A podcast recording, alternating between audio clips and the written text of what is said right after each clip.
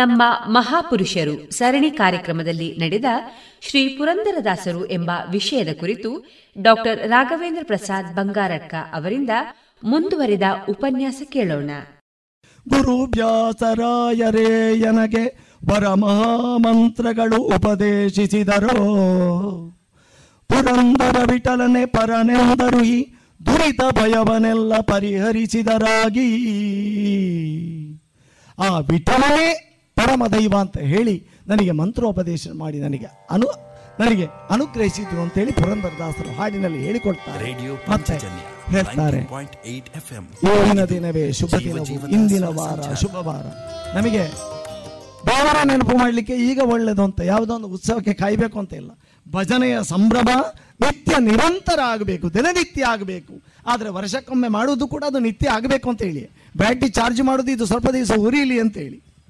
ಆದ ಕಾರಣ ಆ ಸಂಭ್ರಮ ನಿತ್ಯ ನಿರಂತರವಾಗಬೇಕು. ಆದ ಕಾರಣ ಅವರು ಹೇಳ್ತಾರೆ ಇಂದಿನ ದಿನವೇ ಶುಭ ದಿನವು ಎಂದು ಪುರಂದರ ವಿಠಲರಾಯನ ಸಂದರ್ಶನ ಫಲ ಎನಗಾಯಿತು ಅಂತ. ಪುರಂದರ ವಿಠಲನ ದರ್ಶನ ಭಾಗ್ಯ ನನಗೆ ಆಯಿತು, ವ್ಯಾಸರು ಉಪದೇಶ ಮಾಡಿದರು ಅಂತೇಳಿ ಹೇಳ್ತಾರೆ. ಮತ್ತೆ ಆದದ್ದೆಲ್ಲ ಒಳಿತೇ ಆಯಿತು. ಇದು ದಾಸ ಭಗವಂತನ ನಾವು ನಂಬಿಕೆ ನಂಬಿಕೆ ಅಂತೇಳಿ ದೊಡ್ಡ ದೊಡ್ಡದು ಭಾಷಣ ಕೊಡ್ತೇವೆ. ನಮ್ಮದು ನಂಬಿಕೆ ಒಂದು ಸ್ವಲ್ಪ ಏನಾದರೂ ನಮಗೆ ಆಗದೇ ಇದ್ದದ್ದಾದರೆ ನಮ್ಮ ಅವಸ್ಥೆ ನೋಡಬೇಕು. ದೇವರಿಗೆ ಶಾಪ, ದೇವರಿಗೆ ಬೈಗಳು. ಇಂಚಾಪುನನ ಎಂಕಿಂಚಾಪುನನ ಈತಿ ದಿನ ಭಜನ ಅಂತನೇ ಏನ ಭಜನಾಪುನ ತೋರಿಸಂಡು ಗತಿ. ಆದರೆ ದಾಸರು ಹೇಳ್ತಾರೆ ನನ್ನ ಎಲ್ಲ ಸಂಪತ್ತು ಹೋದದ್ದು ಭಾರಿ ಒಳ್ಳೆದಾಯಿತು. ಯಾಕೆಂತೇಳಿ ಆದದ್ದೆಲ್ಲ ಒಳಿತ ಆಯಿತು, ಶ್ರೀಧರನ ಸೇವೆಗೆ ಸಾಧನ ಸಂಪತ್ತಾಯಿತು. ಕಷ್ಟಗಳು, ಜೀವನದಲ್ಲಿ ಬರುವ ಸೋಲುಗಳು ಭಗವಂತನನ್ನು ನೆನಪು ಮಾಡುವುದಕ್ಕೆ ಒಂದು ಸಾಧನ ಅಂತ ನಾವು ಭಾವಿಸಿದರೆ ಆಗ ಅಲ್ಲಿಂದ ವ್ಯಕ್ತಿತ್ವ ವಿಕಸನ ಸುರು. ಇಲ್ಲದಿದ್ದರೆ ಹದಿನೈದು ಇಪ್ಪತ್ತು ವ್ಯಕ್ತಿತ್ವ ವಿಕಸನ ಶಿಬಿರ ಅಟೆಂಡ್ ಮಾಡಿದ್ರು ಹಾಗೆ ಮತ್ತೆ ಇಪ್ಪತ್ತೊಂದನೆಯದಲ್ಲಿ ಅಂತ ಹುಡುಕುತ್ತಾ ಹೋಗುದು ಅಂತ ಒಬ್ಬರು ಕೇಳಿದರು. ಒಬ್ಬರ ಹತ್ರ ಕೇಳಿದ್ದೇವೆ, ಎಷ್ಟಾಯಿತು ವ್ಯಕ್ತಿತ್ವ ವಿಕಸನ ಶಿಬಿರ? ಇದು ನನ್ನದು ಹದಿನಾರನೆಯದು ಮಾರಾಯ, ಒಂದನೆಯದರಲ್ಲಿ ಏನೂ ಆಗಲಿಲ್ಲ, ವ್ಯಕ್ತಿತ್ವ ವಿಕಸನ ಆಗಲಿಲ್ಲ. ಶಿಬಿರ ಇದು ಶಿಬಿರಕ್ಕೆ ಅಟೆಂಡ್ ಮಾಡ್ತಾ ಹೋಗೋದ? ಪರ್ಸನಾಲಿಟಿ ಡೆವಲಪ್ಮೆಂಟ್ ದಾಸ ಸಾಹಿತ್ಯವನ್ನು ನಾವು ಅನುಸರಿಸಿದರೆ, ದಾಸರ ಪದಗಳಲ್ಲಿ ಹೇಳಿದ್ದು ಕೇಳಿದರೆ, ನೀವು ಪರ್ಸನಾಲಿಟಿಯನ್ನು ಡೆವಲಪ್ಮೆಂಟ್ ಮಾಡಬೇಕು ಅಂತ ಇಲ್ಲ. ಡೆವಲಪ್ಮೆಂಟ್ ಎನ್ನುವಂಥದ್ದೇ ನಮ್ಮ ಪರ್ಸನಾಲಿಟಿ ಆಗ್ತದೆ, ವಿಕಸನ ಎನ್ನುವಂಥದ್ದೇ ನಮ್ಮ ವ್ಯಕ್ತಿತ್ವ ಆಗ್ತದೆ. ಮತ್ತು ವ್ಯಕ್ತಿತ್ವ ವಿಕಸನ ಅಂತ ಸುಮಾರು ಶಿಬಿರ ಅಟೆಂಡ್ ಮಾಡಬೇಕು ಅಂತ ಇಲ್ಲ. ಇದಕ್ಕೆ ಬೇಕಾದ ಜೀವನ ಮೌಲ್ಯಗಳನ್ನು ದಾಸರು ಕೊಟ್ಟ ಆಗಿದೆ. ದಾಸ ಸಾಹಿತ್ಯ ವ್ಯಕ್ತಿತ್ವ ವಿಕಸನ ಶಿಬಿರ, ಅದರ ಬದಲಿಗೆ ದಾಸ ಸಾಹಿತ್ಯ ಶಿಬಿರ ಮಾಡಿದರು, ಅದನ್ನು ಹೇಳಿದ್ದನ್ನು ಆಚರಣೆ ಮಾಡಿದರೆ ಖಂಡಿತವಾಗಿ ವ್ಯಕ್ತಿತ್ವ ವಿಕಸನ ಆಗದೇ ಇರಲಿಕ್ಕೆ ಸಾಧ್ಯ ಉಂಟ. ದಾಸರ ಪುರಂದರದಾಸರು ಹೇಳದ ವಿಷಯ ಉಂಟ, ಮುಟ್ಟದ ವಿಷಯ ಉಂಟ, ಎಲ್ಲದರ ಬಗ್ಗೆ ಮಾತಾಡಿದ್ದಾರೆ. ಜಾತಿ ಪದ್ಧತಿಯ ಬಗ್ಗೆ ಮಾತಾಡಿದ್ದಾರೆ, ನಮ್ಮ ದಿನನಿತ್ಯದ ಆಚರಣೆಯ ಬಗ್ಗೆ ಮಾತಾಡಿದ್ದಾರೆ, ಭಕ್ತಿಯ ಬಗ್ಗೆ ಮಾತಾಡಿದ್ದಾರೆ, ಮನಸ್ಸನ್ನು ಶುದ್ಧ ಮಾಡುವುದರ ಬಗ್ಗೆ ಮಾತಾಡಿದ್ದಾರೆ, ದಾನದ ಬಗ್ಗೆ ಮಾತಾಡಿದ್ದಾರೆ, ದುಡ್ಡಿನ ಬಗ್ಗೆ ಮಾತಾಡಿ ನಾಲ್ಕು ಲಕ್ಷದ ಎಪ್ಪತ್ತೈದು ಸಾವಿರ ಕೃತಿಗಳು ಜೀವಮಾನ ಕಾಲದಲ್ಲಿ ಬರೆದು ಐದು ಲಕ್ಷಕ್ಕೆ ಇಪ್ಪತ್ತೈದು ಸಾವಿರ ಕವಿ ಇಡೀ ಜೀವಮಾನದಲ್ಲಿ. ಅದರಲ್ಲಿ ಈಗ ಲಭ್ಯ ಇರುವುದು ಏಳ್ನೂರು ಮಾತ್ರ, ಉಳಿದದ್ದು ಏನಾಯಿತು ಅಂತ ಮುಂದಕ್ಕೆ ಹೇಳ್ತೇನೆ. ಈ ರೀತಿ ಆದದ್ದೆಲ್ಲ ಒಳಿತೇ ಆಯಿತು, ಶ್ರೀಧರನ ಸೇವೆಗೆ ಸಾಧನ ಸಂಪತ್ತಾಯಿತು. ದೇವರಿಗೆ ಬೆತ್ತ ಹಿಡಿಯುವುದಕ್ಕೆ ಓರೋ ನಾಚಿ ನಾಚುತ್ತಲಿದ್ದೆ ನಾನು ಈ ರೀತಿ. ಆಗ ಅವರು ದಾಸರು ದಾಸರು ಆದಮೇಲೆ ವಿಜಯನಗರದ ಬೀದಿ ಬೀದಿಗಳಲ್ಲಿ ಮನೆ ಮನೆಗಳಲ್ಲಿ ತಲೆಯಲ್ಲಿ ಅದಕ್ಕೆ ಗೋಪಾಳ ಬುಟ್ಟಿ ಅಂತ ಹೆಸರು. ಭಿಕ್ಷೆ ಬೇಡುದು, ದೇವರು ಕೊಟ್ಟದ್ದು. ಧೈರ್ಯ ನೋಡಿ, ನಾಳೆಗೆ ಸಂಗ್ರಹ ಇಲ್ಲ, ನಾಳೆಗೆ ಕೋಟಿ ಲಕ್ಷ ಇಲ್ಲ. ದಾಸ ಅಂದರೆ ಹೀಗೆ, ನಾಳೆಗೆ ಮೊಮ್ಮಕ್ಕಳ ಕಾಲಕ್ಕೆ ಆಗಲಕ್ಕೆ ಅಲ್ಲ, ಇಲ್ಲ ಇವತ್ತಿದ್ದು ಅಂತ. ಇವತ್ತಿಗೇನು ದೇವರು ಕೊಡ್ತಾನೆ ಅದು ಗೋಪಾಳ ಬುಟ್ಟಿ ಹಿಡ್ಕೊಂಡು ಹೋಗೋದು. ಜನರು ತ ಬುಟ್ಟಿಗೆ ಹಾಕಿದ್ದನ್ನು ಮನೆಯಲ್ಲಿ ತಂದು ಜನರು ಪ್ರೀತಿಯಿಂದ ಕೊಡ್ತಿದ್ದರು, ಪುರಂದರದಾಸರು ಬಂದರು ಅಂತ. ಗೋಪಾಳ ಬುಟ್ಟಿ ಹಿಡಿಸಿದಳೀಯ ಆಪತ್ನಿ ಕುಲ ಸಾವಿರವಾಗಲಿ. ಇಂಥ ಹೆಂಡತಿ ಸಿಗಲಿ ನನಗೆ. ಇದು ಹಠ ಆದದ್ದಕ್ಕೆ ಇಷ್ಟು ಆದದ್ದಕ್ಕೆ ಇದರ ಎಲ್ಲದರ ಕ್ರೆಡಿಟ್ ಹೆಂಡ್ತಿಗೆ. ಯಾಕೆಂದರೆ ಹೆಂಡ್ತಿ ಅಲ್ಲ, ಹೆಂಡ್ತಿ ಮೂಗಿನ ಮೂಗುತಿ ಕೊಟ್ಟು ಹಾಂ ನನ್ನವರಿಗೆ ಪರಿವರ್ತನೆ ಮಾಡೋದಕ್ಕೆ ನನ್ನ ಹೆಂಡ್ತಿ ಕಾರಣ ಅಲ್ಲ. ಹಾಗೆ ಪದ್ಯದಲ್ಲಿ ಕೂಡ ಅದನ್ನು ಹೇಳಿದರು, ನನ್ನ ಹೆಂಡ್ತಿಯಾಗೆ ಇಂದಾಗಿ ನಾನು ದಾಸ ಆದೆ, ಆ ಪತ್ನಿಕುಲ ಅಂಥ ಹೆಂಡತಿಯರ ಸಂತತಿ ಸಾವಿರ ಆಗಲಿ ಅಂತ. ಆ ಪತ್ನಿಕುಲ ಸಾವಿರವಾಗಲಿ ಗೋಪಾಳ ಬುಟ್ಟಿ ಹಿಡಿಸಿದಳಯ್ಯ. ಈ ರೀತಿ ಆದದ್ದು ಒಳ್ಳೆಯದಾಯಿತು ಅಂತ ಒಂದು ಮನಸ್ಸಿಗೆ. ಯಾವುದೇ ಘಟನೆಯನ್ನಾದರೂ ನಮ್ಮ ಜೀವನದಲ್ಲಿ ಸೋಲು ಬರ್ತದೆ, ಸೋಲನ್ನು ಆಗ ಆಗುವ ಒಂದು ವಿಕಸನ ಉಂಟಲ್ಲ, ಇದು ಸ್ವೀಕಾರ ಅಂತ. ತಿತಿಕ್ಷೆ, ಕಷ್ಟ ಸಹಿಷ್ಣುತೆ ಅಂದರೆ ಹೀಗೆ, ಕಷ್ಟವನ್ನು ಸಹಿಸಿಕೊಳ್ಳಿಕ್ಕೆ ಆಗ್ತದ? ಅದು ದೇವರ ಮೇಲೆ ದೇವರು ಕೊಟ್ಟದ್ದು ಅಂತ ಸ್ವೀಕರಿಸಿ ದೇವರ ಮೇಲೆ ಭಕ್ತಿ ಇದ್ದರೆ ಮಾತ್ರ ಕಷ್ಟವನ್ನು ಸಹಿಸಲಿಕ್ಕೆ ಆಗ್ತದೆ, ಇಲ್ಲದೆ ಕಷ್ಟವನ್ನು ಖಂಡಿತ ಸಹಿಸಲಿಕ್ಕೆ ಆಗುವುದಿಲ್ಲ. ಆತ್ಮಹತ್ಯೆ ಮಾಡಿಕೊಳ್ಳಬೇಕಷ್ಟೆ. ಈಗ ಪೇಪರಲ್ಲಿ ನೋಡುವ ಆತ್ಮಹತ್ಯೆ, ಪರೀಕ್ಷೆಯಲ್ಲಿ ಫೇಲ್ ಆಯಿತು ಅಂತ ಆತ್ಮಹತ್ಯೆ, ಅಪ್ ತನ್ನೇ ಮೊಬೈಲ್ ತೆಗೆದುಕೊಡಲಿಲ್ಲ ಅಂತ ಆತ್ಮಹತ್ಯೆ, ಎಷ್ಟು ಹತ್ಯೆಗಳು, ಎಷ್ಟು ಆತ್ಮಹತ್ಯೆಗಳು ಆ ಎಲ್ಲ ಮಕ್ಕಳಿಗೂ ಯಾಕೆ ಆಗ್ತಾ ಉಂಟು ಅಂತ ಹೇಳಿದರೆ ಪಠ್ಯ ಪುಸ್ತಕದಲ್ಲಿ ಇದಿಲ್ಲ. ಪುರಂದರದಾಸರ ವಿಷಯ ಬಂದರೆ ಅದು ಕಮ್ಯುನಲ್ ಆಗಲಿಕ್ಕಿಲ್ಲ, ಅದು ಆಗಲಿಕ್ಕಿಲ್ಲ, ಅದು ಕಮ್ಯುನಲ್. ಆದ ಕಾರಣ ಸಂವಿಧಾನಕ್ಕೆ ವಿರೋಧ. ಆದ ಕಾರಣ ಯಾವುದು ಕೊಡಬೇಕು ಎನ್ನುವ ಪರಿಜ್ಞಾನ ಅದನ್ನು ಪುರಂದರದಾಸರು ಕೊಟ್ಟಿದ್ದಾರೆ. ಆದದ್ದೆಲ್ಲ ಒಳಿತೆ ಆಯಿತು ಅಂತ ಹೇಳಿದರು. ಅಷ್ಟರಲ್ಲಿ ಇವರ ಕೀರ್ತಿ, ಇವರು ಎಲ್ಲ ಕಡೆ ತಿರುಗುತ್ತಾರೆ, ಬೇಲೂರು, ತಿರುಪತಿ, ಪಂಡರಪುರ ಎಲ್ಲ ಕಡೆಗೆ ಹೋಗ್ತಾರೆ. ಒಂದು ಕಡೆ ಹೋಗಿದ್ದಾಗ, ತಿರುಪತಿಗೆ ಹೋಗಿದ್ದಾಗ ತಮ್ಮ ಶಿಷ್ಯ ಅಪ್ಪಣಾಚಾರ್ಯ ಅಂತ, ಅಪ್ಪಣಾಚಾರ್ಯನ ಹತ್ರ ಕಾಲು ತೊಳಿಲಿಕ್ಕೆ ನೀರು ತರಲಿಕ್ಕೆ ಹೇಳ್ತಾರೆ ತವರಿಗೆಯಲ್ಲಿ. ಅವ ಸ್ವಲ್ಪ ಹೂ ಅಂತ ಹೇಳಿದ, ಮತ್ತೆ ಸ್ವಲ್ಪ ನಿದ್ದೆ ಬಂತು, ತರಲಿಲ್ಲ. ಮತ್ತೆ ಪುನಃ ಕರೀತಾರೆ, ತರಲಿಲ್ಲ, ಯಾಕೆ ತರಲಿಲ್ಲ? ಆಗ ಅಪ್ಪಣಾಚಾರ್ಯ ಬಂದು ತಂಬಿಗೆ ಇಟ್ಟು ನೀರು, ಇವರು ಕಾಲು ತೊಳೆದು ಆ ನೀರಿಂದ ಯಾಕೆ ತಡ ಆಯಿತು ಅಂತ ಅಪ್ಪಣಾಚಾರ್ಯ ಶಿಷ್ಯನಿಗೆ ತಲೆಗೆ ಒಂದು ಟೊಂಕ್ ಅಂತ ಹಾಕ್ತಾರೆ, ಒಂದು ಗುಟ್ಟಿ. ಪುರಂದರದಾಸರಿಗೆ ಕೂಡ ಸಣ್ಣ ಕೋಪ ಬಂತು ನೋಡಿ, ಒಂದು ಗುಟ್ಟಿ ಹಾಕಿದ್ದು ತಲೆಗೆ ಟೊಂಟ್. ಮತ್ತೆ ಹೋಗಿ ಮಲ್ಕೊಂಡ್ರು. ಮತ್ತೆ ಮಾರನೇ ದಿನ ಕೇಳಿದ್ರಂತೆ, ಅಪ್ಪಣ್ಣ ತಲೆಗೆ ಗುಟ್ಟಿ ಹಾಕಿದ್ದಕ್ಕೆ ಬೇಸರ ಆಯಿತಾ? ಅಪ್ಪಣ್ಣ ಹೇಳ್ತಾನೆ, ಎಂಥದ್ದು, ಎಂಥ ಗುಟ್ಟಿ? ಅಲ್ಲ, ನಿನ್ನ ನೀರು ತರುವಾಗ ನಾನು ನೀರೇ ತರಲಿಲ್ಲ ಅಲ್ಲ, ನಿನಗೆ ನನಗೆ ನಿದ್ದೆ ಮಾಡಿದ ಮೇಲೆ ನನಗೆ ಗೊತ್ತೇ ಆಗಲಿಲ್ಲ, ಈಗ ನೀವು ಕೇಳ್ತಾ ಇರೋ ಗೊತ್ತಾ, ನಾನು ಬರಲಿಲ್ಲ ಅಲ್ಲ. ಕೂಡಲೇ ದಾಸರಿಗೆ ತಲೆಗೆ ಹೋಯಿತು. ಸೀದಲ್ಲಿ ಪಂಡರಾಪುರದ ವಿಠಲನ ದೇವಸ್ಥಾನಕ್ಕೆ ಹೋಗಿ ನೋಡಿದರೆ ಅಲ್ಲಿ ಪಾಂಡುರಂಗನ ಮೂರ್ತಿಯ ತಲೆ ಮೇಲೆ ಒಂದು ಮೊಳಂಕಟೆ ಬಂದಿದೆ, ಒಂದು ಬಾಸುಂಡೆ ಎದ್ದಿದೆ, ಪಾಂಡುರಂಗನ ಮೂರ್ತಿಯ ಕಣ್ಣಿನಿಂದ ನೀರು ಧಾರಾಕಾರವಾಗಿ ಸುರಿತಾ ಇದೆ. ಭಕ್ತ ಮತ್ತು ಭಗವಂತನ ಸಂಬಂಧ ಅಂದರೆ, ಭಕ್ತನಿಗೆ ಭಗವಂತ ಜೀವಂತ, ಭಗವಂತನಿಗೂ ಭಕ್ತ ಜೀವಂತ. ಅದನ್ನು ನೋಡಿ ಪುರಂದರದಾಸರ ಪಾಂಡುರಂಗನ ಮೂರ್ತಿಯನ್ನು ನೇವರಿಸಿ ಹೇಳ್ತಾರೆ, ಎಂಥ ಒಂದು ಮಾಯೆ ನಿನ್ನದು, ಏನೆಲ್ಲ ನಮ್ಮನ್ನು ಈ ರೀತಿ ಆಟ ಆಡಿಸಿ, ನೀನು ಹೇಳಿದ್ದು ಸತ್ಯ, ಕಲಿಯುಗದಲ್ಲಿ ಆಟ ಆಡುವ ಅಂತ, ಹೀಗೆಲ್ಲ ಆಟ ಆಡುವುದು, ಈ ಥರದ್ದು ಒಂದು ಆಟವ, ನಿನ್ನ ಮಾಯೆ ಭಯಂಕರ ಅಂತೇಳಿ. ಆದರೆ ಆಟ ಅಲ್ಲಿಗೆ ನಿಲ್ಲುವುದಿಲ್ಲ. ಅವರು ಮುಂದಕ್ಕೆ ಮುಂದಿನ ದಿನಗಳಲ್ಲಿ ಅಲ್ಲಿಯ ವಿಠಲನ ದೇವಸ್ಥಾನದಲ್ಲಿ ಮಲಗ್ತಾ ಇರ್ತಾರೆ, ಅಲ್ಲಿ ದಿನ ಕಳೀತಾ ಇರ್ತಾರೆ. ಒಂದು ದಿನ ಆ ಊರಿನ ವೇಶ್ಯೆ ಮನೆಗೆ ಪುರಂದರದಾಸರು, ಪುರಂದರದಾಸರು ಅಂದರೆ ಪಾಂಡುರಂಗನೇ ಪುರಂದರದಾಸರ ವೇಷದಲ್ಲಿ ವೇಶ್ಯೆಯ ಮನೆಗೆ ಹೋಗ್ತಾರೆ. ವೇಷ ಪಾಂಡುರಂಗನೇ ಪುರಂದರದಾಸರ ವೇಷದಲ್ಲಿ ವೇಶ್ಯೆಯ ಮನೆಗೆ ಹೋಗಿ, ಅಲ್ಲಿ ನಾನು ನಿನ್ನ ನರ್ತನ ಇದೆಲ್ಲ ಹಾಡೆಲ್ಲ ಕೇಳಬೇಕು ಅಂತ ಬಂದದ್ದು, ಆ ಸುಳೆ ಹತ್ರ ಹೇಳೋದು ಕೇಳೋದು ಬಂದದ್ದು ಅಂತ ಹೇಳಿ ಇಡೀ ರಾತ್ರಿ ನರ್ತನ ಇದು ಇತ್ಯಾದಿಗಳಲ್ಲಿ ಅದನ್ನು ಸವಿದು ಕಡೆಗೆ ಒಂದು ಕಡಗ ಕೊಟ್ಟು ಹೋಗ್ತಾರೆ ಅವರು ಪುರಂದರದಾಸರು. ಪುರಂದರದಾಸರ ವೇಷದಲ್ಲಿ ಬಂದ ಪಾಂಡುರಂಗ ಕಡಗ.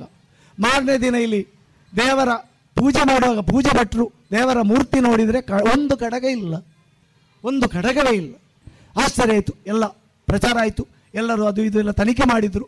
ಮತ್ತೆ ನೋಡಿದರೆ ಅಲ್ಲಿಯ ಸರಾಫನಿಗೆ ಈ ವೇಶ್ಯೆ ಈ ಕಡಗವನ್ನು ಹಾಕಿಕೊಂಡು ನೋಡಿ, ಇದು ಇದು ಅದರ ಹಾಗೆ ಅಂತಲ್ಲ, ತೆಗೆದು ತೋರಿಸು ಅಂತ ಹೇಳಿದ್ರು. ನೋಡಿದಾಗ ಮತ್ತೆ ಆ ಸರಾಫನ ಪರೀಕ್ಷೆಯಲ್ಲಿ ಅದು ದೇವರದ್ದೇ ಕಡಗ. ವೇಶ್ಯೆಯನ್ನು ಕರೆದು ವಿಚಾರಣೆ ಮಾಡ್ತಾರೆ ರಾಜ. ವಿಚಾರಣೆ ಮಾಡಿ ಅವಳು ಹೇಳ್ತಾಳೆ, ನನಗಿದು ಪುರಂದರದಾಸರು ಕೊಟ್ಟದ್ದು, ಹೇಗೆ ಆಗಬೇಕು ಅಂತ, ಮಾನಾಭಿಮಾನವು ನಿನ್ನದು ನನಗೆ ಅಂತ ಇಲ್ಲದಿದ್ದರೆ ಗೋವಿಂದ, ಮರ್ಯಾದೆ ಹೋದರೆ ಆತ್ಮಹತ್ಯೆ ಮಾಡಿಕೊಳ್ಳುವ ಪ್ರಸಂಗ. ಪುರಂದರದಾಸರು ಅಂದರೆ ಪಾಂಡುರಂಗನ ಪರಮ ಭಕ್ತ. ಹೇ, ಇವರ ವೇಷೆಯ ಮನೆಗೆ ಹೋಗಿ ಕಡಗ ಕೊಟ್ಟರು, ಅಲ್ಲಿ ದಿನ ತೆಗೆದರು ಅಂತ ಹೇಳಿದರೆ ಇಡೀ ಊರಿನ ಜನ ಈ ವ್ಯಕ್ತಿಯನ್ನು ನೋಡುವ ಒಂದು ಅವಸ್ಥೆ ಹೇಗಾಗಬಹುದು ಅಂತ ಅದನ್ನೊಂದು ಗ್ರಹಿಸಲಿಕ್ಕೆ ಸಾಧ್ಯ ಉಂಟಾ? ನಮಗೊಂದು ಸಣ್ಣ ಇನ್ಸಲ್ಟ್ ಆದರೆ ಮುಖ ಕೋಳಗೈ ಆಗ್ತದೆ, ಮತ್ತೆ ಹೇಳ್ತೇವೆ ಶರಣಾಗತಿ ಅಂತ, ಎಂಥ ಶರಣಾಗತಿ, ಒಂದು ಯಾರೊಂದು ಹೇಳಿದರೆ ಮುಖ ಕುಂಬಳಾಗಿ ಆಗ್ತದೆ. ಇವರಿಗೆ ಹೇಗೆ ಆಗಿರಬೇಡ ಅಂತ. ಆದರೆ ಏನೂ ಆಗಲಿಲ್ಲ. ಅವರು ಪುರಂದರದಾಸರು, ಓ ಇದೊಂದೊಂದು ಪೇಚಿಗೆ ಸಿಕ್ಕಿಸಿದಿ, ಏನು ಮಾಡಿದರೂ ಯಾರು ಕೇಳುವುದಿಲ್ಲ. ಅಲ್ಲೇ ಪಂಡರಪುರದಲ್ಲಿ ಒಂದು ಕಂಬ ಇದೆ, ಆ ಕಂಬಕ್ಕೆ ಪುರಂದರದಾಸರನ್ನು ಕಟ್ಟಿ ಸರಿ ಚಾಟಿಯೇಟು ಸಾಮ ಬಾರಿಸಿದ್ದೆ ಬಾರಿಸಿದ್ದೆ ಮೈಯಲ್ಲಿ ಬಾಸುಂಡೆ ಹೇಳುವಲ್ಲಿವರೆಗೆ. ದೇವರು ಭಕ್ತರಿಗೆ ಕೊಟ್ಟಷ್ಟು ಪೆಟ್ಟು ಬೇರೆ ಯಾರಿಗಾದರೂ ಕೊಟ್ಟಿದ್ದಾನ? ನಾವು ಹೇಳ್ತೇವಲ್ಲ, ದೇವರು ನಂಬಿದ್ದಕ್ಕೆ ಭಾರೀ ಕಷ್ಟ ಕೊರಿಯರಂತ, ಅವರಿಗೆ ಕೊಟ್ಟಷ್ಟು ನಮಗೆ ಬಂದಿದ್ದ ಕಷ್ಟ ನಮಗೆ ಯಾರಾದರೂ ಚಾಟಿಯಿಂದ ಕಂಬಕ್ಕೆ ಕಟ್ಟಿ ಹೊಡಿಸಿದ್ದಾರೆ? ಇಲ್ಲ ಅಲ್ಲ. ಆದ ಕಾರಣ ಅವರಿಗಲ್ಲಿ ಹೊಡಿತಾಗ ಹೇಳ್ತಾರೆ, ಆಗ ಒಂದು ಪದ್ಯ ಹೇಳ್ತಾರೆ ಪುರಂದರದಾಸರ ಪ್ರಾಸಂಗಿಕ, ಮುಯ್ಯಕ್ಕೆ ಮಯ್ಯ ತೀರಿತು ಅಯ್ಯ ವಿಜಯ ಸಹಯ್ಯ ಪಂಡರಿ ರಾಯ, ಮುಯ್ಯಕ್ಕೆ ಮುಯ್ಯ ತೀರಿತು. ಒಂದು ಮೂಳೆ ತೀರಿಸಿದೆನು. ಏನು? ಆವತ್ತು ನೀನು ಬಂದಿದ್ದಾಗ ನೀನು ನನಗೆ ತಲೆಗೆ ಒಂದು ಟಂಕ ಹಾಕಿದೆಯಲ್ಲ, ಅದಕ್ಕೆ ಈಗ ನನಗೂ ಕೂಡ ಒಂದು ಪ್ರತಿಕ್ರಿಯಿಸಿದೆಯಲ್ಲ. ಸರಿಯಾಯಿತು, ಲೆಕ್ಕ ಸರಿಯಾಯಿತು, ಲೆಕ್ಕ ಚೊಕ್ಕಾಯಿತು. ಹಾಗೆ ಅವರು ಪದ್ಯ ಹೇಳಿ ಪ್ರಾರ್ಥನೆ ಮಾಡುವಾಗ ಅಲ್ಲಿ ಇರುವ ಒಬ್ಬ ಹುಡುಗನ ಹತ್ರ ದೇವರು ಆವೇಶ ಬಂದು, ಪುರಂದರದಾಸರು ತಪ್ಪಿತಸ್ಥರಲ್ಲ, ಪುರಂದರದಾಸರ ರೂಪದಲ್ಲಿ ಪಾಂಡುರಂಗನೇ ಹೋದದ್ದು ಅಂತೇಳಿ ಅಲ್ಲಿ ಅವರ ಕೈಯಿಂದ ಮಾತನಾಡಿಸಿ ಮತ್ತೆ ಪುರಂದರದಾಸರನ್ನು ಬಿಡಿಸಿ, ಪುರಂದರದಾಸರಿಗೆ ಬಹಳ ಮೊದಲು ಕಳೆದುಕೊಂಡ ಆ ಘಟನೆಯಿಂದ ಕಳೆದುಕೊಂಡ ಗೌರವ ಮತ್ತೆ ಪ್ರಾಪ್ತಾಗ್ತದೆ. ದೇವರ ದೆಸೆಯಿಂದ ಗೌರವ ಕಳ್ಕೊಂಡ್ರೆ ತೊಂದರೆ ಇಲ್ಲ, ಅದು ಮತ್ತೆ ಬರ್ತದೆ. ನಮ್ಮ ಕರ್ಮದ ದೆಸೆಯಿಂದ, ನಮ್ಮ ಮನಸ್ಸಿನ ವಿಕೃತಿಯಿಂದ ಗೌರವ ಕಳ್ಕೊಂಡ್ರೆ ಬರೋದು ಕಷ್ಟ. ಆದರೆ ಇದು ದೇವರ ಲೀಲೆಯ ಒಂದು ಭಾಗವಾಗಿ ಬಂದದ್ದರಿಂದ ಆ ರೀತಿ ಆಗ್ತದೆ. ಮತ್ತು ಒಂದು ದಿವಸ ಮರೆತು ದೇವರಿಗೆ ಅಕ್ಕಚ್ಚು ಕಲಗಚ್ಚನ್ನು ನೈವೇದ್ಯಕ್ಕಿಡ್ತಾರೆ. ಪತ್ರಂ ಪುಷ್ಪಂ ಫಲಂ ತೋಯಂ ಯೋಮೇ ಭಕ್ತಿಯ ಪ್ರಯಚ್. ಭಕ್ತಿಯಿಂದ ಎಂತ ಕೊಟ್ಟರು ಸ್ವೀಕಾರ ಮಾಡ್ತೇನೆ ಮಾರಾಯ ಅಂತ ದೇವರು ಹೇಳಿದ್ದಾನೆ, ಪಾಲಿಸ್ತಾನಲ್ಲ. ಅಕ್ಕಚ್ಚನ್ನು ಇಟ್ಟು ನೈವೇದ್ಯ ಮಾಡ್ತಾರೆ. ಇವರಿಗೆ ಗೊತ್ತಿಲ್ಲ ಅಕ್ಕಚ್ಚು ಅಂತೇಳಿ, ಇವರು ಅದನ್ನು ಇದು ಅಂತೇಳಿ ಪಂಚಾಮೃತ ಅಂತೇಳಿ ತಿಳ್ಕೊಂಡಿದ್ದಾರೆ, ಅದರ ಬಣ್ಣ ನೋಡಿ. ಅಕ್ಕಚ್ಚು ನೈವೇದ್ಯ, ಅಕ್ಕಚ್ಚನ್ನು ನೈವೇದ್ಯ ಮಾಡಿದರೆ ಕೃಷ್ಣನ ಕಟೆಬಾಯಿಯಿಂದ ಅಕ್ಕಚ್ಚು ಇಳಿಯುವುದು ಕಾಣ್ತಂತೆ. ಅದಕ್ಕೆ ಬಹಳ ಚಂದದಲ್ಲಿ ಅಚ್ಚುತಾರ್ಪಿತವೆನಲು ಕಲಗಚ್ಚ ಕುಡಿದ ಕಣ, ನಾನು ಅಕ್ಕಚ್ಚು ಇಟ್ಟಿದ್ದು ಅಚ್ಚುತನಿಗೆ ಅರ್ಪಿತ ಅಂತ ನಾನು ಹೇಳಿದರೆ ಅಕ್ಕಚ್ಚನ್ನು ಕೂಡ ಸ್ವೀಕಾರ ಮಾಡಿದೆಯಲ್ಲ ಮಾರಾಯ, ನನ್ನ ಭಕ್ತರ ಮೇಲಿನ ಪ್ರೀತಿ ಅಂತದ್ದು ಅದ್ಭುತ. ಅಂದರೆ ಈ ರೀತಿಯ ಅಂದರೆ ಭಕ್ತ ಮತ್ತು ಭಗವಂತನ ಸಂಬಂಧ ಉಂಟಲ್ಲ, ನಾನು ನಿಜವಾಗಿ ಭಕ್ತಿ ಮಾಡಿದರೆ ಒಂದೊಂದು ಒಂದೊಂದು ಅನುಭವಗಳನ್ನು ಭಕ್ತ ಒದಗಿಸ್ತಾ ಹೋಗ್ತಾನೆ ಒದಗಿಸ್ತಾ ಹೋಗ್ತಾನೆ ಕೃಷ್ಣದೇವರಾಯ ಕೃಷ್ಣದೇವರಾಯ ಇವರನ್ನು ಪರೀಕ್ಷೆ ಮಾಡಬೇಕಂತ ಇವರು ಗೋಪಾಳ ಬುಟ್ಟಿ ಹಿಡ್ಕೊಂಡು ಹೋದ್ರಲ್ಲ, ಮೆಲ್ಲ ಪುನಃ ಇಲ್ಲಿ ಆದರೆ ಇವರಲ್ಲಿದ್ರೆ ಚಿನ್ನದ ವ್ಯಾಪಾರ ಶುರು ಮಾಡಲಿಕ್ಕೂ ಸಾಕು ತೂಕಾರ ಅಂತೇಳಿ ಅದಕ್ಕೆ ಒಂದು ಕೆಲವು ನವರತ್ನಗಳನ್ನು ಹಾಕಿದಂತೆ. ಭಿಕ್ಷೆ ಭಿಕ್ಷೆ ಹಾಕಿದ್ದನ್ನು ಮನೆಯಲ್ಲಿ ಹೆಂಡ್ತಿ ತೆಗೆದು ಎಲ್ಲ ಕಸ ಬಿಸಾಡಿದ್ದು, ಕಸ ಅಂತೇಳಿ ಕಲ್ಲು. ಕೃಷ್ಣದೇವರಾಯ ಬರ್ತಾನೆ, ಬಂದು ಎಂತಾಯಿತು, ನಾನು ನಿನ್ನ ಬುಟ್ಟಿಗೆ ಹಾಕಿದ್ದೆಲ್ಲ ನವರತ್ನಗಳು ಏನಾಯಿತು, ನಿನಗೆ ಕೊಟ್ಟದ್ದು? ಅಯ್ಯೋ ಹೆಂಡ್ತಿ, ನನಗೆ ಗೊತ್ತೇ ಇಲ್ಲ, ನನ್ನ ಬುಟ್ಟಿದಂದು ಹೆಂಡ್ತಿಯ ಕೈಲಿ ಕೊಟ್ಟೆ. ಹೆಂಡ್ತಿ ಏನು ಮಾಡಿದ್ವಿ, ಅದು ನಾನೊಂದು ಕಲ್ಲು ಅಂತೇಳಿ ನಾನು ಬಿಸಾಡಿದ್ದೇನೆ ಅಂತ. ನವರತ್ನಗಳನ್ನು ಒಂದು ಕಲ್ಲು ಅಂತೇಳಿ ತಿಳ್ಕೊಂಡವು ತಿಳಿದುಕೊಳ್ಳುವ ವೈರಾಗ್ಯ ಭಾವ ಈ ಕುಟುಂಬದಲ್ಲಿ ಇದ್ದದಕ್ಕೆ ಕೃಷ್ಣದೇವರಾಯನ ಕಿರೀಟ ತಾಯಿಯ ಚರಣಕ್ಕೆ ಬಾಗ್ತದೆ. ಕೃಷ್ಣದೇವರಾಯನ ಕಾಲ ಹದಿನಾಲ್ಕನೇ ಶತಮಾನದ ಕೊನೆ, ಹದಿನೈದನೇ ಶತಮಾನದ ಆರಂಭದ ಭಾಗ. ಮತ್ತು ಕೃಷ್ಣದೇವರಾಯ ಮನೆಗೆ ಕರ್ಕೊಂಡು ಹೋಗ್ತಾನೆ, ಇವರ ವ್ಯಾಸರಾಯರ ಮಠಕ್ಕೆ ಬರ್ತಾರೆ. ವ್ಯಾಸರಾಯರು, ಕನಕದಾಸರು, ಪುರಂದರದಾಸರು ಎಲ್ಲ ಭಜನೆ ಮಾಡಿಕೊಂಡಿದ್ದಾರೆ. ಪುರಂದರದಾಸರನ್ನು ಕರೆದು ಮಾತ್ರ ಪುರಂದರದಾಸರು ವಿನೋ ವಿನೋದ ಕೇಳ್ತಾರೆ. ಕೃಷ್ಣದೇವರು ಹೇಳ್ತಾರೆ, ನನ್ನ ಬಗ್ಗೆ ಒಂದು ಪದ್ಯ ಬರಿ ಅಂತ. ನನ್ನ ಬಗ್ಗೆ ಒಂದು ಪದ್ಯ ಆಗುವುದಿಲ್ಲ. ಹಾಡಿದರೆಯನ್ನು ಒಡೆಯನ ಹಾಡುವೆ, ಬೇಡಿದರೆಯನ್ನು ಒಡೆಯನ ಬೇಡುವೆ. ನಾನು ಹಾಡುವುದಿದ್ದರೆ ದೇವರ ವಿಷಯ ಮಾತ್ರ, ನಿಮ್ಮ ವಿಷಯ ಹಾಡುವುದಿಲ್ಲ. ನನಗೆ ಯಾರು ಒಲಿದರೇನು, ನಮಗಿನ್ನಾರು ಮುನಿದರೇನು, ನಿನಗೆ ಬೇಸರ ಆದರೂ ಕೋಪ ಬಂದರೂ ತೊಂದರೆ ಇಲ್ಲ. ಊರಿನ ಹೊರಗೆ ಹಾಕಿದರೆ ನಿನ್ನ ಊರು ಅಂತ ಇರುವುದಲ್ಲ, ನಾನು ವ್ಯಾಸರಾಯರ ಊರು ಅಂತ ಇರೋದು. ಆದ ಕಾರಣ ನಿನ್ನನ್ನು ಹಾಡಲಿಕ್ಕೆ ನಾನು ಜನ ಅಲ್ಲ ಅಂತ, ನಾನು ಪಾಂಡುರಂಗನ ವಿಷಯ ಮಾತ್ರ ಹಾಡು. ಕೃಷ್ಣದೇವರಾಯನಿಗೆ ಕೋಪ ಬರಲಿಲ್ಲ, ನನಗೆ ಖುಷಿ ಆಯ್ತಂತೆ. ಖುಷಿಯಾಗಿ ವಿನೋದದಲ್ಲಿ ಇಬ್ಬರು ಕೂತ್ಕೊಂಡು ಮತ್ತೆ ಪುರಂದರದಾಸರು ಪದ್ಯ ರಚಿಸ್ತಾರೆ. ಎಂಥದ್ದು? ನನ್ನ ಭಾಗ್ಯ ದೊಡ್ಡದೋ ನಿಮ್ಮ ಭಾಗ್ಯ ದೊಡ್ಡದೋ, ನಿಮ್ಮ ಭಾಗ್ಯ ಲಕ್ಷ್ಮೀ ದೇವಿ, ನಮ್ಮ ಭಾಗ್ಯ ನಾರಾಯಣ ಅಂತ. ನಿಮ್ಮ ಭಾಗ್ಯ ಸಂಪತ್ತು, ಲಕ್ಷ್ಮೀದೇವಿ ಅಂದರೆ ಸಂಪತ್ತು, ನಿಮ್ಮ ರಾಜ ಒಳ್ಳೆ ರಾಜ ಸಂಪತ್ತೆಲ್ಲ ಉಂಟು. ನಮ್ಮ ಭಾಗ್ಯ ಏನಂದರೆ ನಾರಾಯಣ. ನಾನೇಕೆ ಬಡವನು, ನಾನೇಕೆ ಪರದೇಶಿ, ಶೇರಿದಿ ಹರೆಯನಗೆ ನೀನಿರುವ ತನಕ, ಏನು ಧೈರ್ಯ ಅಂತ ಆತ್ಮವಿಶ್ವಾಸ ಅಂತ ಬೊಬ್ಬೆ ಹಾಕ್ತೇವಲ್ಲ ಊರಿಡಿ. ಆತ್ಮವಿಶ್ವಾಸ ಹೆಚ್ಚಿಸಬೇಕಂತ, ಆತ್ಮವಿಶ್ವಾಸ ಅಂದರೆ ಇದು, ಬೇರೆ ಎಂಥದ್ದು ಅಲ್ಲ. ಒಳಗೆ ಆತ್ಮಸ್ವರೂಪಿಯಾದ ಪರಮಾತ್ಮ ಇದ್ದಾನಲ್ಲ, ಅವನ ಮೇಲೆ ವಿಶ್ವಾಸ ಇದ್ದರೆ ಅದೇ ಆತ್ಮವಿಶ್ವಾಸ.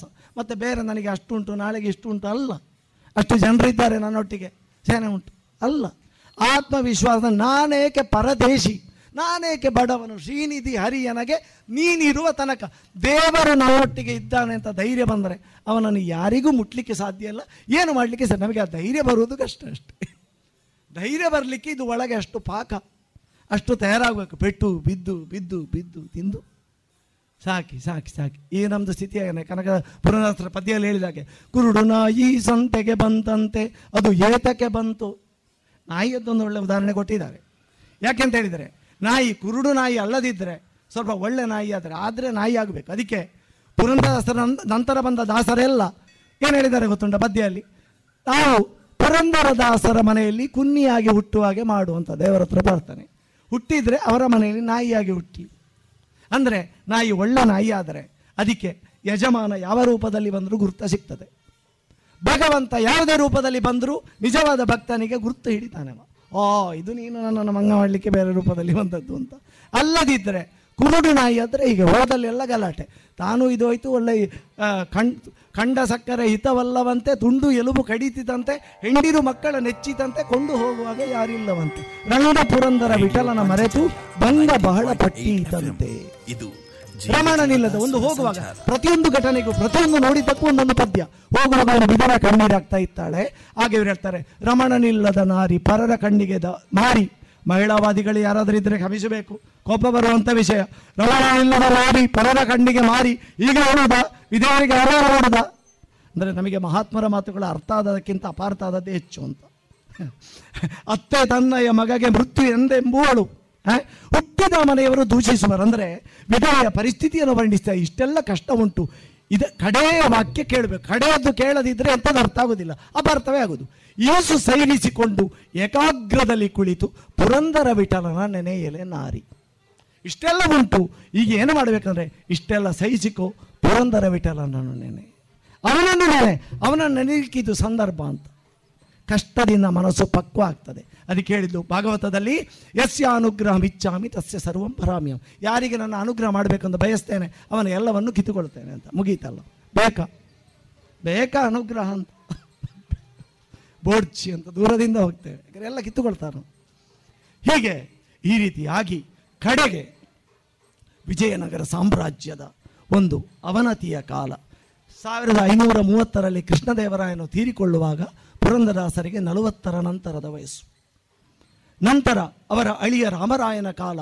ವಿಜಯನಗರದ ನವವೈಭವದ ಆ ರತ್ನಖಚಿತ ಯುಗ ತನ್ನ ಅವನತಿಯನ್ನು, ಅವಸಾನವನ್ನು ಕಾಣುವುದು ದಾರುಣವಾದ ಪ್ರಸಂಗವನ್ನು ಪುರಂದರದಾಸರು ತಮ್ಮ ಕಣ್ಣಲ್ಲಿ ನೋಡಬೇಕಾಗ್ತದೆ. ರಕ್ತ ಸಿಕ್ತಮಯವಾದ ವಿಜಯನಗರ ಸಾಮ್ರಾಜ್ಯ ಯಾವ ಬೀದಿಯಲ್ಲಿ ಮುತ್ತು ರತ್ನಗಳನ್ನು ಚೆಲ್ಲಿ ಅದನ್ನು ಹೋರಾಟ ಮಾಡ್ತಾ ಇದ್ದರು, ಆ ವೈಭವದ ಯುಗ ಈ ರೀತಿ ಅಳಿಯ ರಾಮರಾಯನ ಕಾಲದಲ್ಲಿ ಅವನತಿ ಹೊಂದಿ ಇಡೀ ವಿಜಯನಗರ ಸಾಮ್ರಾಜ್ಯ ಲೂಟಿಯಾಗಿ ಬೆಂಕಿ ಹತ್ತಿ ಉರಿದುಕೊಂಡು ಅಷ್ಟೆಲ್ಲ ಆದ ಕಾರಣ ಪುರಂದರದಾಸರದು ಸಿಕ್ಕುವುದು ಏಳ್ನೂರು. ಯಾಕೆಂದರೆ ಎಲ್ಲರೂ ಆ ಒಂದು ಕಷ್ಟ ಪರಿಸ್ಥಿತಿಯಲ್ಲಿ ಮುತ್ತುರತ್ನಗಳನ್ನು ಹೊತ್ತುಕೊಂಡು ಹೋದರಲ್ಲದೆ ಈ ಪುರಂದರದಾಸರ ಕೃತಿಗಳನ್ನು ಹೊತ್ತುಕೊಂಡು ಹೋಗಲಿಲ್ಲ ಅಂತ. ಯಾಕೆಂದರೆ ಮುತ್ತುರತ್ನಗಳನ್ನು ಆದಷ್ಟು ತಗೊಂಡು ಹೋಗಿದ್ದಾರೆ. ಲೂಟಿ ಆಯಿತು, ವಿಜಯನಗರ ಆರು ತಿಂಗಳ ಕಾಲ ಹೊತ್ತಿ ಉರಿಯಿತು ಅಂತ ಇತಿಹಾಸಕಾರರು ಹೇಳ್ತಾರೆ. ಈ ರೀತಿ ಆದರೆ ಮಂತ್ರಾಲಯದ ರಾಘವೇಂದ್ರ ಸ್ವಾಮಿಗಳ ಕಾಲದಲ್ಲಿದ್ದ ಅವರ ಮೊಮ್ಮಗನ ಅಳಿಯ ಒಂದು ದಾಖಲೆ ಇಡ್ತಾರಂತೆ. ಏನಂತ ಹೇಳಿದರೆ, ಮೊಘಲರ ರಾಜ ಅಕ್ಬರ ಹಿಂದೂಗಳಿಗೆ ಜೆಸಿಯಾ ತಲೆಗಂದಾಯವನ್ನು ಹಾಕಿದಾಗ ರಾಜಮಂಡ್ರಿ, ಈಗಿನ ರಾಜಮಂಡ್ರಿ ಎಂಬಲ್ಲಿ ಅವ ಡೇರೆ ಬಿಟ್ಟಿದ್ದಾಗ, ಡೇರೆ ಹೂಡಿದ್ದಾಗ ಪುರಂದರದಾಸರು ಅಕ್ಬರನ್ನು ಭೇಟಿಯಾಗಿ ಆ ಜೆಸಿಯ ತಲೆಗಂದಾಯವನ್ನು ಪ್ರಶ್ನಿಸಿ ಪ್ರತಿಭಟಿಸಿದ್ರು ಅಂತ ದಾಖಲೆ ಮಾಡ್ತಾರೆ. ಹಿಂದೂಗಳ ಮೇಲೆ ಆದ ದೌರ್ಜನ್ಯಕ್ಕೆ, ಹಿಂದೂಗಳ ಮೇಲೆ ಆದ ಅನ್ಯಾಯವನ್ನು ಪ್ರತಿಭಟಿಸುವುದಕ್ಕೆ ಮೊದಲ ಗುರು ಪುರಂದರದಾಸರು ಅಂತ. ಜೆಸಿಯ ತಲೆಗಂದಾಯವನ್ನು ಕ್ಯಾನ್ಸಲ್ ಮತ್ತೆ ಅವರನ್ನು ಮನ್ನಿಸಿ ಅವರು ಇದು ಮಾಡ್ತಾರೆ. ಇದು ದಾಖಲೆ ಇದೆ ಚಾರಿತ್ರಿಕವಾಗಿ. ಕಮಲಾಪುರದಲ್ಲಿ ತಾಮ್ರ ಶಾಸನ, ಅದು ಇತಿಹಾಸಕಾರರಿಗೆ ಸಿಗ್ತದೆ. ಅದರಲ್ಲಿ ಮುನ್ನೂರ ಎಂಟು ಜಹಗೀರಿನಲ್ಲಿ ಒಂದು ಜಹಗೀರನ್ನು ಪುರಂದರದಾಸರ ಮಕ್ಕಳಿಗೆ ಹಂಚಿಕೊಟ್ಟ ಉದಾಹರಣೆ ಆ ಶಾಸನದಲ್ಲಿ ದಾಖಲಿತ ಆಗಿದೆ. ಕೇವಲದಾಸ, ಲಕ್ಷ್ಮಣದಾಸ ಮತ್ತು ಮಧ್ವಪತಿದಾಸ ಅಂತ ಹೀಗೆ ಮೂವರ ಮಕ್ಕಳು ಪುರಂದರದಾಸರಿಗೆ. ಅದರಲ್ಲಿ ಲಕ್ಷ್ಮಣದಾಸ ಎಂಟನೇ ವರ್ಷ ಇರುವಾಗಲೇ ತೀರಿ ಹೋಗ್ತಾನೆ. ಆಗ ಹಾಡು, ಮಗ ತೀರಿಯಾದಾಗ ಪದ್ಯ ಅಂತ, ಗಿಳಿಯು ಪಂಜರದೊಳಿಲ್ಲ ರಾಮ ಎಂಬ ಗಿಳಿಯು ಪಂಜರದೊಳಿಲ್ಲ. ಆ ಒಳಗಿರುವ ಜೀವಾತ್ಮ ಎಂಬ ಗಿಳಿ ಹೊರಟು ಹೋಯಿತು, ಪಂಜರ ದೇಹವೇ ಪಂಜರ ಆದ ಕಾರಣ ರಾಮ ರಾಮ ಎಂಬ ಗಿಳಿ, ಆ ಒಳಗಿನ ಗಿಳಿಯು ಪಂಜರದಲ್ಲಿ. ಒಂದೊಂದಕ್ಕೂ ಒಂದೊಂದು ಪದ್ಯ, ಒಂದೊಂದು ಪದ್ಯ. ಕಡೆಗೆ ಕಡೆಗೆ ಅದನ್ನೆಲ್ಲ ಕೊಂಡೋಗಿ ನಿಲ್ಲಿಸುವುದು ಭಕ್ತಿಯಲ್ಲಿ ಪುರಂದರದಾಸರು. ಹಾಗೆ ಪುರಂದರದಾಸರ ಆ ವಿಜಯನಗರದ ಅವನತಿಯ ಕಾಲದಲ್ಲಿ ಅಲ್ಲಿ ವಿಜಯ ವಿಠಲ, ಈಗಲೂ ಹಂಪೆಗೆ ಹೋದರೆ ಇದೆ ವಿಜಯ ವಿಠಲ ಮಂದಿರ ಅಂತ, ವಿಜಯ ವಿಠಲ ಮಂದಿರದಲ್ಲಿ ಹೋಗಿ ಕಂಬಕ್ಕೆ ಹೊರಗೆ ಕುಳಿತುಕೊಳ್ತಾರೆ. ಹೊರಗೆ ಆಕ್ರಂದನ, ಚೀರಾಟ, ಗೋಳಾಟ ಎಲ್ಲವೂ ನಡೀತಾ ಇರ್ತದೆ. ಇಡೀ ವಿಜಯನಗರ ಸಾಮ್ರಾಜ್ಯ ಮಹಮ್ಮದೀಯರ ದಾಳಿಯಲ್ಲಿ ಭಗ್ನಾಗಿ ಹೋಗ್ತದೆ. ಅಲ್ಲಿ ತುಂಡಾದ ಮೂರ್ತಿಗಳ ಅವಶೇಷಗಳು ಪುರಂದರದಾಸರ ಕಾಲಿಗೆ ಚುಚ್ಚಿ ಅಲ್ಲಿಂದ ಕಾಲಿನಿಂದ ರಕ್ತ ಸುರಿತಾ ಇರ್ತದೆ. ಇದು ಎಲ್ಲದರಿಂದ ಒಂದು ವಿಕ್ಷಿಪ್ತ ಸ್ಥಿತಿಯಲ್ಲಿ ಪುರಂದರದಾಸರು ಆ ವಿಜಯ ವಿಠಲದ ಮಂದಿರದ ಕಂಬದಲ್ಲಿ ಕುಳಿತುಕೊಳ್ಳುವುದಕ್ಕೆ ಆಗದೆ ಮೆಲ್ಲನೆ ತುಂಗಭದ್ರಾ ನದಿಯ ದಡಕ್ಕೆ ಬರ್ತಾರೆ. ತುಂಗಭದ್ರಾ ನದಿಯ ದಡದಲ್ಲಿ ಬಂದು ಆ ಸಂಜೆಯ ಸೂರ್ಯಾಸ್ತಮಾನದ ನೇಸರನ ಹೊಂಗೆರಣಗಳು ಬಿದ್ದಾಗ ಆ ನೀರು ರಕ್ತಮಯವಾಗಿ ಆದ ರೀತಿಯಲ್ಲಿ ಖಂಡಿತಂತೆ ಅದನ್ನು ನೋಡ್ತಾ ಕಡೆಗೆ ಇದು ಎಂಥದ್ದು ಅಂತ ಯೋಚನೆ ಮಾಡ್ತಾ ಇದ್ದಾಗ ಪುರಂದರದಾಸರಿಗೆ ಅಂತರ್ವಾಣಿ ಹೇಳ್ತದಂತೆ, ನೀನು ದಾಸನಾಗಿ ಏನು ಕೆಲಸ ಮಾಡ್ತೀಯೋ ಅದು ಮಾಡಿದಿ, ಇದರ ಮೇಲೆ ನಿನ್ನದೇನು ಹಿಡಿತೇ ಇಲ್ಲ, ನೀನು ಏನೂ ಮಾಡಬೇಕಾಗಿಲ್ಲ, ಇದಕ್ಕೆ ನೀನು ನೀನು ನಿನ್ನಷ್ಟಕ್ಕೆ ದಾಸನಾಗಿ ಮಾಡಿದ್ದಿ, ನೀನಿನ್ನು ಹೋಗುವ ಸಮಯ ಆಯಿತು, ನನ್ನ ಹತ್ರ ಬರುವ ಸಮಯ ಆಯಿತು ಅಂತಷ್ಟೇ. ಮಹಾತ್ಮರು ಬಂದಾಗಲೂ ಇದನ್ನು ನೋಡಿ ಏನಂದರೆ ಹೇಗೆ ಆಗಬೇಕು ಹಾಗೆ ಆಗ್ತಾ ಇರ್ತದೆ. ಕಾರಣ ನಮಗೆ ಆಗ ಪುರಂದರದಾಸರೊಂದು ಪದ್ಯ ಹೇಳ್ತಾರೆ, ಆಗ ಅವರವರದು ಪದ್ಯ ಹರಿಚಿತ್ತ ಸತ್ಯ. ನಾವು ಏನು ಲೆಕ್ಕಾಚಾರ, ಯಾವ್ಯಾವ ಕಾಲದಲ್ಲಿ ಏನೇನಾಗಬೇಕು, ಹೇಗೆ ಹೇಗೆ ಆಗಬೇಕು, ನಾವು ಹೇಗೆ ಆಗಬೇಕು ಹಾಗೆ ಆಗಬೇಕು ಅಂತ ಲೆಕ್ಕ ಆಗ್ಬೋದಷ್ಟೇ. ಆದರೆ ಹರಿಚಿತ್ತ ಸತ್ಯ ಅಂತ ಇದು ವಿಜಯನಗರ ಅವನತಿಯ ಕಾಲದಲ್ಲಿ ಪುರಂದರದಾಸರು ಹೇಳು ಆ ರೀತಿ ಅವರು ಆ ಒಂದು ಕೊನೆಯ ಗಳಿಗೆಯನ್ನು ನೋಡ್ತಾ ಒಂದು ಸಂದೇಶವನ್ನು ಸಮಾಜಕ್ಕೆ ಬಿಟ್ಟಿದ್ದಾರೆ. ಕಡೆಗೆ ಅವರು ಹೇಳೋದು, ಅವರು ಮಧ್ಯ ಮಧ್ಯದಲ್ಲಿ ಭಗವಂತನನ್ನು ನಾವು ಆಗಾಗ ಮರೆತು ಬಿಡ್ತೇವೆ ಎನ್ನುವುದಕ್ಕೆ ಆಗಾಗ ಸುಳಾದಿಗಳು, ಉಗಾಭೋಗಗಳು ಅಂತ ಇದೆ, ಅಂದರೆ ತಾಳ ಇಲ್ಲದೆ ಹಾಡುವಂಥ ಇದನ್ನು ಅಂದರೆ ಎಷ್ಟು ಚೆನ್ನಾಗಿ ಹೇಳ್ತಾರೆ ಅಂದರೆ, ಏನು ನೋಡಿದ್ರು ಅದಕ್ಕೊಂದು ಪದ್ಯ. ಒಬ್ಬಳು ನೀರು ಹೊತ್ತುಕೊಂಡು ಹೋಗ್ತಾ ಇದ್ದಾಳೆ ತಾಯಿ, ಆಗ ತಾರಕ್ಕ ಬಿಂದಿಗೆ ನಾ ನೀರಿಗೆ ಹೋಗುವೆ, ರಾಮ ರಾಮ ಎಂಬ ರಸವುಳ್ಳ ನೀರಿಗೆ, ಅಲ್ಲಿ ಕೂಡಲೇ ಆ ಇದನ್ನು ಕೂಡಲೇ ಆಧ್ಯಾತ್ಮದ ತಾತ್ವಿಕ ಸಂಗತಿಗೆ ಕೊಂಡು ಹೋಗುವಂಥ ಪ್ರತಿ ಪದ್ಯ ಇದರಲ್ಲಿ ಅಂಥ ಪದ್ಯಗಳು ಹೊರಡುತ್ತದೆ.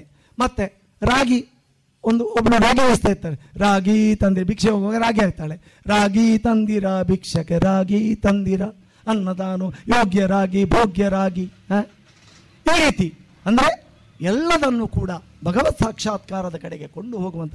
ಅಡುಗೆ ಅಡುಗೆ ಮಾಡ್ತಾ ಇದ್ರೆ ಅನುಭವ ದಡುಗೆಯ ಮಾಡಿ ಅದಕ್ಕೆ ಅನುಭವಿಗಳು ಬರೆದ ನೀವೆಲ್ಲ ಕೂಡಿ ತರುವೆಂಬ ಬಾಂಡವ ತೊಳೆದು ಮತ್ತು ಘನವಾಗಿ ಮನೆಯನ್ನು ಬರೆದು ಮನೆಯನ್ನು ಸಾರಿಸಿ ಕೆಟ್ಟ ಮನದ ಚಾಂಚಲ್ಯವೆಂಬ ಮುಸುರೆಯನ್ನು ತೊಳೆದು ಮನದ ಚಾಂಚಲ್ಯವೆಂಬ ಮುಸುರೆಯನ್ನು ತೊಳೆದು ಪುರಂದರ ವಿಠಲನನ್ನು ನೆನಪು ಮಾಡಬೇಕು. ಶರಣೆಂಬ ಸಾಮಗ್ರಿ ಉಪಯೋಗಿಸಿ ಭಗವಂತನಿಗೆ ಶರಣಾಗತಿ, ನಮ್ಮದು ಆಗಾಗ ಹೀಗೆ ಅಲುಗಾಡ್ತಾ ಇರ್ತದೆ ಶರಣಾಗತಿ. ಆ ಸಾಮಗ್ರಿಯನ್ನು ಉಪಯೋಗಿಸಿ ನಾವು ದೇವರನ್ನು ನೆನಪಿಸಿಕೊಳ್ಬೇಕು. ಮೋಕ್ಷಕ್ಕೆ ಪೂರಕವಾದ ಸಂಗತಿಗಳನ್ನು ನಾವು ಜೀವನದಲ್ಲಿ ಮಾಡಬೇಕು ಅಂತ ಪ್ರತಿಯೊಂದು ಪದ್ಯಗಳು, ಪುರಂದರದಾಸರ ಪದ್ಯಗಳು ಕರ್ನಾಟಕ ಸಂಗೀತ ಪಿತಾಮಹ ಅಂತ ಹೇಳಲಿಕ್ಕೆ ಕಾರಣ ಅಂದರೆ ಅಂತೂ ಅದ್ಭುತವಾದ ಸಾಹಿತ್ಯ ಎಲ್ಲ ಇರ್ತಿದ್ರೆ ಈಗ ಅದ್ಭುತ ಆಗ್ತಿತ್ತು. ಮತ್ತು ವ್ಯಾಸೋಚ್ಚಿಷ್ಟಂ ಜಗತ್ಸರು, ವ್ಯಾಸರು ಮುಟ್ಟದ ವಿಷಯ ಇಲ್ಲ ಅಂತ ಕನ್ನಡದಲ್ಲಿ ನಾವು ಏನು ಮಾಡಿದರೂ ವ್ಯಾಸರು ಅದನ್ನು ಪುರಂದರದಾಸರು ಹೇಳಿದ್ದೇ ಇರ್ತದೆ, ಎಂಥ ವಿಷಯ ಆದರೂ ಕೂಡ. ಆದ ಕಾರಣ ಅಂಥ ಒಂದು ವಿಷಯ ಅದರಲ್ಲಿ ಇದೆ. ಮತ್ತು ನಮ್ಮ ನಾಗರಿಕತೆಯ ನಾಗರಿಕತೆ ಅಂದರೆ ಏನು ಅಂತ ಕರೆಕ್ಟಾಗಿ ಹೇಳಿದ್ದು ಪುರಂದರದಾಸರು. ತೆಗೆದು ಸಾಹಿತ್ಯ ನೋಡಿ, ನಾಗರಿಕತೆ ಅಂದರೆ ಅದು ಈಗ ಇರಬಹುದು, ಬಟ್ ಅದು ಏನು ಅಂತ ಹೇಳಿ ತೋರಿಸಿದ್ದು ಪುರಂದರದಾಸರು, ಕರೆಕ್ಟಾಗಿ ತೆಗೆದು ನೋಡಿ. ಆದ ಕಾರಣ ಅಲ್ಲಿ ಇರುವ ಆ ರೀತಿಯ ಯಾರು ಶೋಷಿತರೋ ಅವರಿಗೆ ವ್ಯವಸ್ಥೆ ಮಾಡಿದ್ದು ಭಾರತ, ಅದು ದೇವರ ಗುಣ ಅಂತ, ಸರಿ ಅಂತ. ಎಲ್ಲರಿಗೂ ಸಮಾನ ಅಂದರೆ ಎಲ್ಲರೂ ಸಮಾನ, ದೇವರೆಲ್ಲರೂ ಎಲ್ಲರೂ ಸಮಾನ ಅಲ್ವ, ಅದಂಥದ್ದು ಅನಾಥರಲ್ಲ ಮಾತ್ರ. ಅದು ಹಾಗೆ ಯಾರು ಅನಾಥರೋ ಅವರಿಗೆ ಬಂದು ಭಾರತ, ಯಾರು ಅನಾಥರೋ ಯಾರು ಶೋಷಿತರೋ ಪೌರತ್ವ ಕಾಯ್ದೆ ಬಂದದ್ದು ಅದಕ್ಕೆ, ಅದು ಪುರಂದರದಾಸರ ಆಶಯಕ್ಕೆ ಸರಿ ಉಂಟು. ಆದ ಕಾರಣ ಈ ರೀತಿ ಬೇರೆ ಬೇರೆ ವಿಷಯಗಳನ್ನು ನಾವು ಏನು ಪ್ರಶ್ನೆ ಕೇಳಿದರೂ ಅದಕ್ಕೆ ಉತ್ತರ ಪುರಂದರದಾಸರ ಸಾಹಿತ್ಯದಲ್ಲಿ ಉಂಟು. ಅದನ್ನು ಮತ್ತೆ ಮತ್ತೆ ಮನನ ಮಾಡುವ ಒಂದು ಉಗಾಭೋಗ ಬಹಳ ಚೆನ್ನಾಗಿದೆ. ನೀರಡಸಿ ಜಾಹ್ನವಿಯ ತೀರದೊಳು ಬರಲು ಬಾವಿ ನೀರನ್ನು ಕುಡಿವರೇ, ಬಾಯಾರಿಕೆಯಾಗಿ ಗಂಗಾ ನದಿ ಹತ್ತಿರ ಬಂದರೆ ಯಾರಾದರೂ ಬಾವಿ ನೀರನ್ನು ಕುಡಿತಾರೇನು? ಗಂಗಾ ನದಿ ನೀರು ಪೂರ್ಣ ಪವಿತ್ರ, ಅದರ ಬದಿಗೆ ಬಂದು ಯಾರು? ಆದ ಕಾರಣ ಹರಿಯ ಸಿರಿ ಚರಣವಿರಲು ಕ್ಷೀರ ಸಾಗರವು ಬಿಟ್ಟು ಲವಣ ಸಮುದ್ರದಲ್ಲಿ ಮನೆಯ ಮಾಡುವರೇ. ಕ್ಷೀರ ಸಾಗರದಲ್ಲಿ ಮನೆ ಮಾಡುವುದು ಬಿಟ್ಟು ಉಪ್ಪಿನ ಸಮುದ್ರದಲ್ಲಿ ಯಾರಾದರೂ ಮನೆ ಮಾಡ್ತಾರೆ? ಬುಲೋಕದಲ್ಲಿರೋದು ಉಪ್ಪಿನ ಸಮುದ್ರ, ಕ್ಷೀರ ಸಮುದ್ರದಲ್ಲಿ ವೈಕುಂಠದಲ್ಲಿ. ಆದ ಕಾರಣ ಬೇಲೂರ ಚೆನ್ನಿಗರಾಯ ಪುರಂದರ ವಿಠಲನಿರಲು, ಅವನು ಇರುವಾಗ ಅವನನ್ನು ಕೇಳದೆ ಅವನನ್ನು ಆಶ್ರಯಿಸದೆ ಅವನ ಕಡೆಗೆ ಮನಸ್ಸು ಮಾಡದೆ ಬೇರೆಲ್ಲ ಬೇಡದೇ ಇದ್ದ ವಿಷಯದಲ್ಲಿ ಮನಸ್ಸನ್ನು ಹರಿಸಿ ಬಹಳ ಕಷ್ಟಕ್ಕೆ ಒಳಗಾಗ್ತಾರಲ್ಲ ಅಂತ ಪುರಂದರದಾಸರು ಬಹಳ ಒಂದು ಕನಿಕರವನ್ನು ತಾಳ್ತಾರೆ ಇಡೀ ಮಾನವ ಜನಾಂಗದ ಬಗ್ಗೆ, ಹಾಗೆ ಇಡೀ ಮಾನವ ಸಮುದಾಯಕ್ಕೆ ಒಂದು ಬೇಕಾದ ಮೌಲ್ಯವನ್ನು ಕೊಟ್ಟು ಭಗವತ್ ಸಂಕಲ್ಪಕ್ಕೆ ಅನುಸಾರವಾಗಿ ಅವರು ಈ ಭೂಮಿಯಿಂದ ದೇಹತ್ಯಾಗ ಮಾಡಿ ಮತ್ತೆ ವೈಕುಂಠವನ್ನು ತಮ್ಮ ಮೂಲ ಸ್ವರೂಪವನ್ನು ಸೇರಿಕೊಳ್ತಾರೆ ಅಂತ ಐತಿಹ್ಯಗಳು ಇತಿಹಾಸಗಳು ಹೇಳ್ತದೆ. ಮತ್ತು ತ್ಯಾಗರಾಜರನ್ನು ಕರೆಸಿ ಬಾಲಾಜಿಪೇಟೆ ಅಂತ ಹೇಳುವ ಪ್ರದೇಶದಲ್ಲಿ ಪುರಂದರದಾಸರ ಚಿತ್ರವನ್ನು ಬರೆದು ಅಲ್ಲಿಯ ಒಬ್ಬರು ವೆಂಕಟರಮಣ ಭಾಗವತರು ಅಂತ ಆ ಪುರಂದರದಾಸ ಚಿತ್ರವನ್ನು ತ್ಯಾಗರಾಜರ ಕೈಯಿಂದ ಉದ್ಘಾಟನೆ ಮಾಡ್ತಾರಂತೆ. ಅಂದರೆ ಕರ್ನಾಟಕಕ್ಕೆ ಮಾತ್ರ ಅಲ್ಲ, ಅದು ಕೇರಳ ಇರ್ಬೋದು, ತಮಿಳುನಾಡು ಇರ್ಬೋದು, ಮಹಾರಾಷ್ಟ್ರ ಇರ್ಬೋದು, ಎಲ್ಲ ಕಡೆಯ ಭಕ್ತಿ ಪಂಥಕ್ಕೆ ಕೂಡ ಒಬ್ಬರು ಮಹಾನ್ ಗುರುಗಳಾಗಿ ಪುರಂದರದಾಸರನ್ನು ಅವರು ಎಲ್ಲರೂ ಗುರುಗಳಾಗಿ ನೋಡಿದ್ದಾರೆ. ಇತಿಹಾಸದಲ್ಲಿ ಒಂದು ಕಡೆ ಹೇಳ್ತಾರೆ, ತಮಿಳಿನ ಆಂಧ್ರ ತೆಲುಗು ಕವಿ ಅಣ್ಣಮಾಚಾರ್ಯ ಸಂಕೀರ್ತನಾಚಾರ್ಯ ಅವರನ್ನು ಕೂಡ ತಿರುಪತಿಯಲ್ಲಿ ಹೋಗಿ ಪುರಂದರದಾಸರು ಭೇಟಿಯಾದ ಐತಿಹ್ಯ ಇತಿಹಾಸದಲ್ಲಿ ಸಿಗ್ತದೆ. ಇದುವರೆಗೆ ಡಾಕ್ಟರ್ ರಾಘವೇಂದ್ರ ಪ್ರಸಾದ್ ಬಂಗಾರಡ್ಕ ಅವರಿಂದ ಶ್ರೀ ಪುರಂದರದಾಸರು ಈ ವಿಷಯದ ಕುರಿತ ಉಪನ್ಯಾಸ ಕೇಳಿದಿರಿ.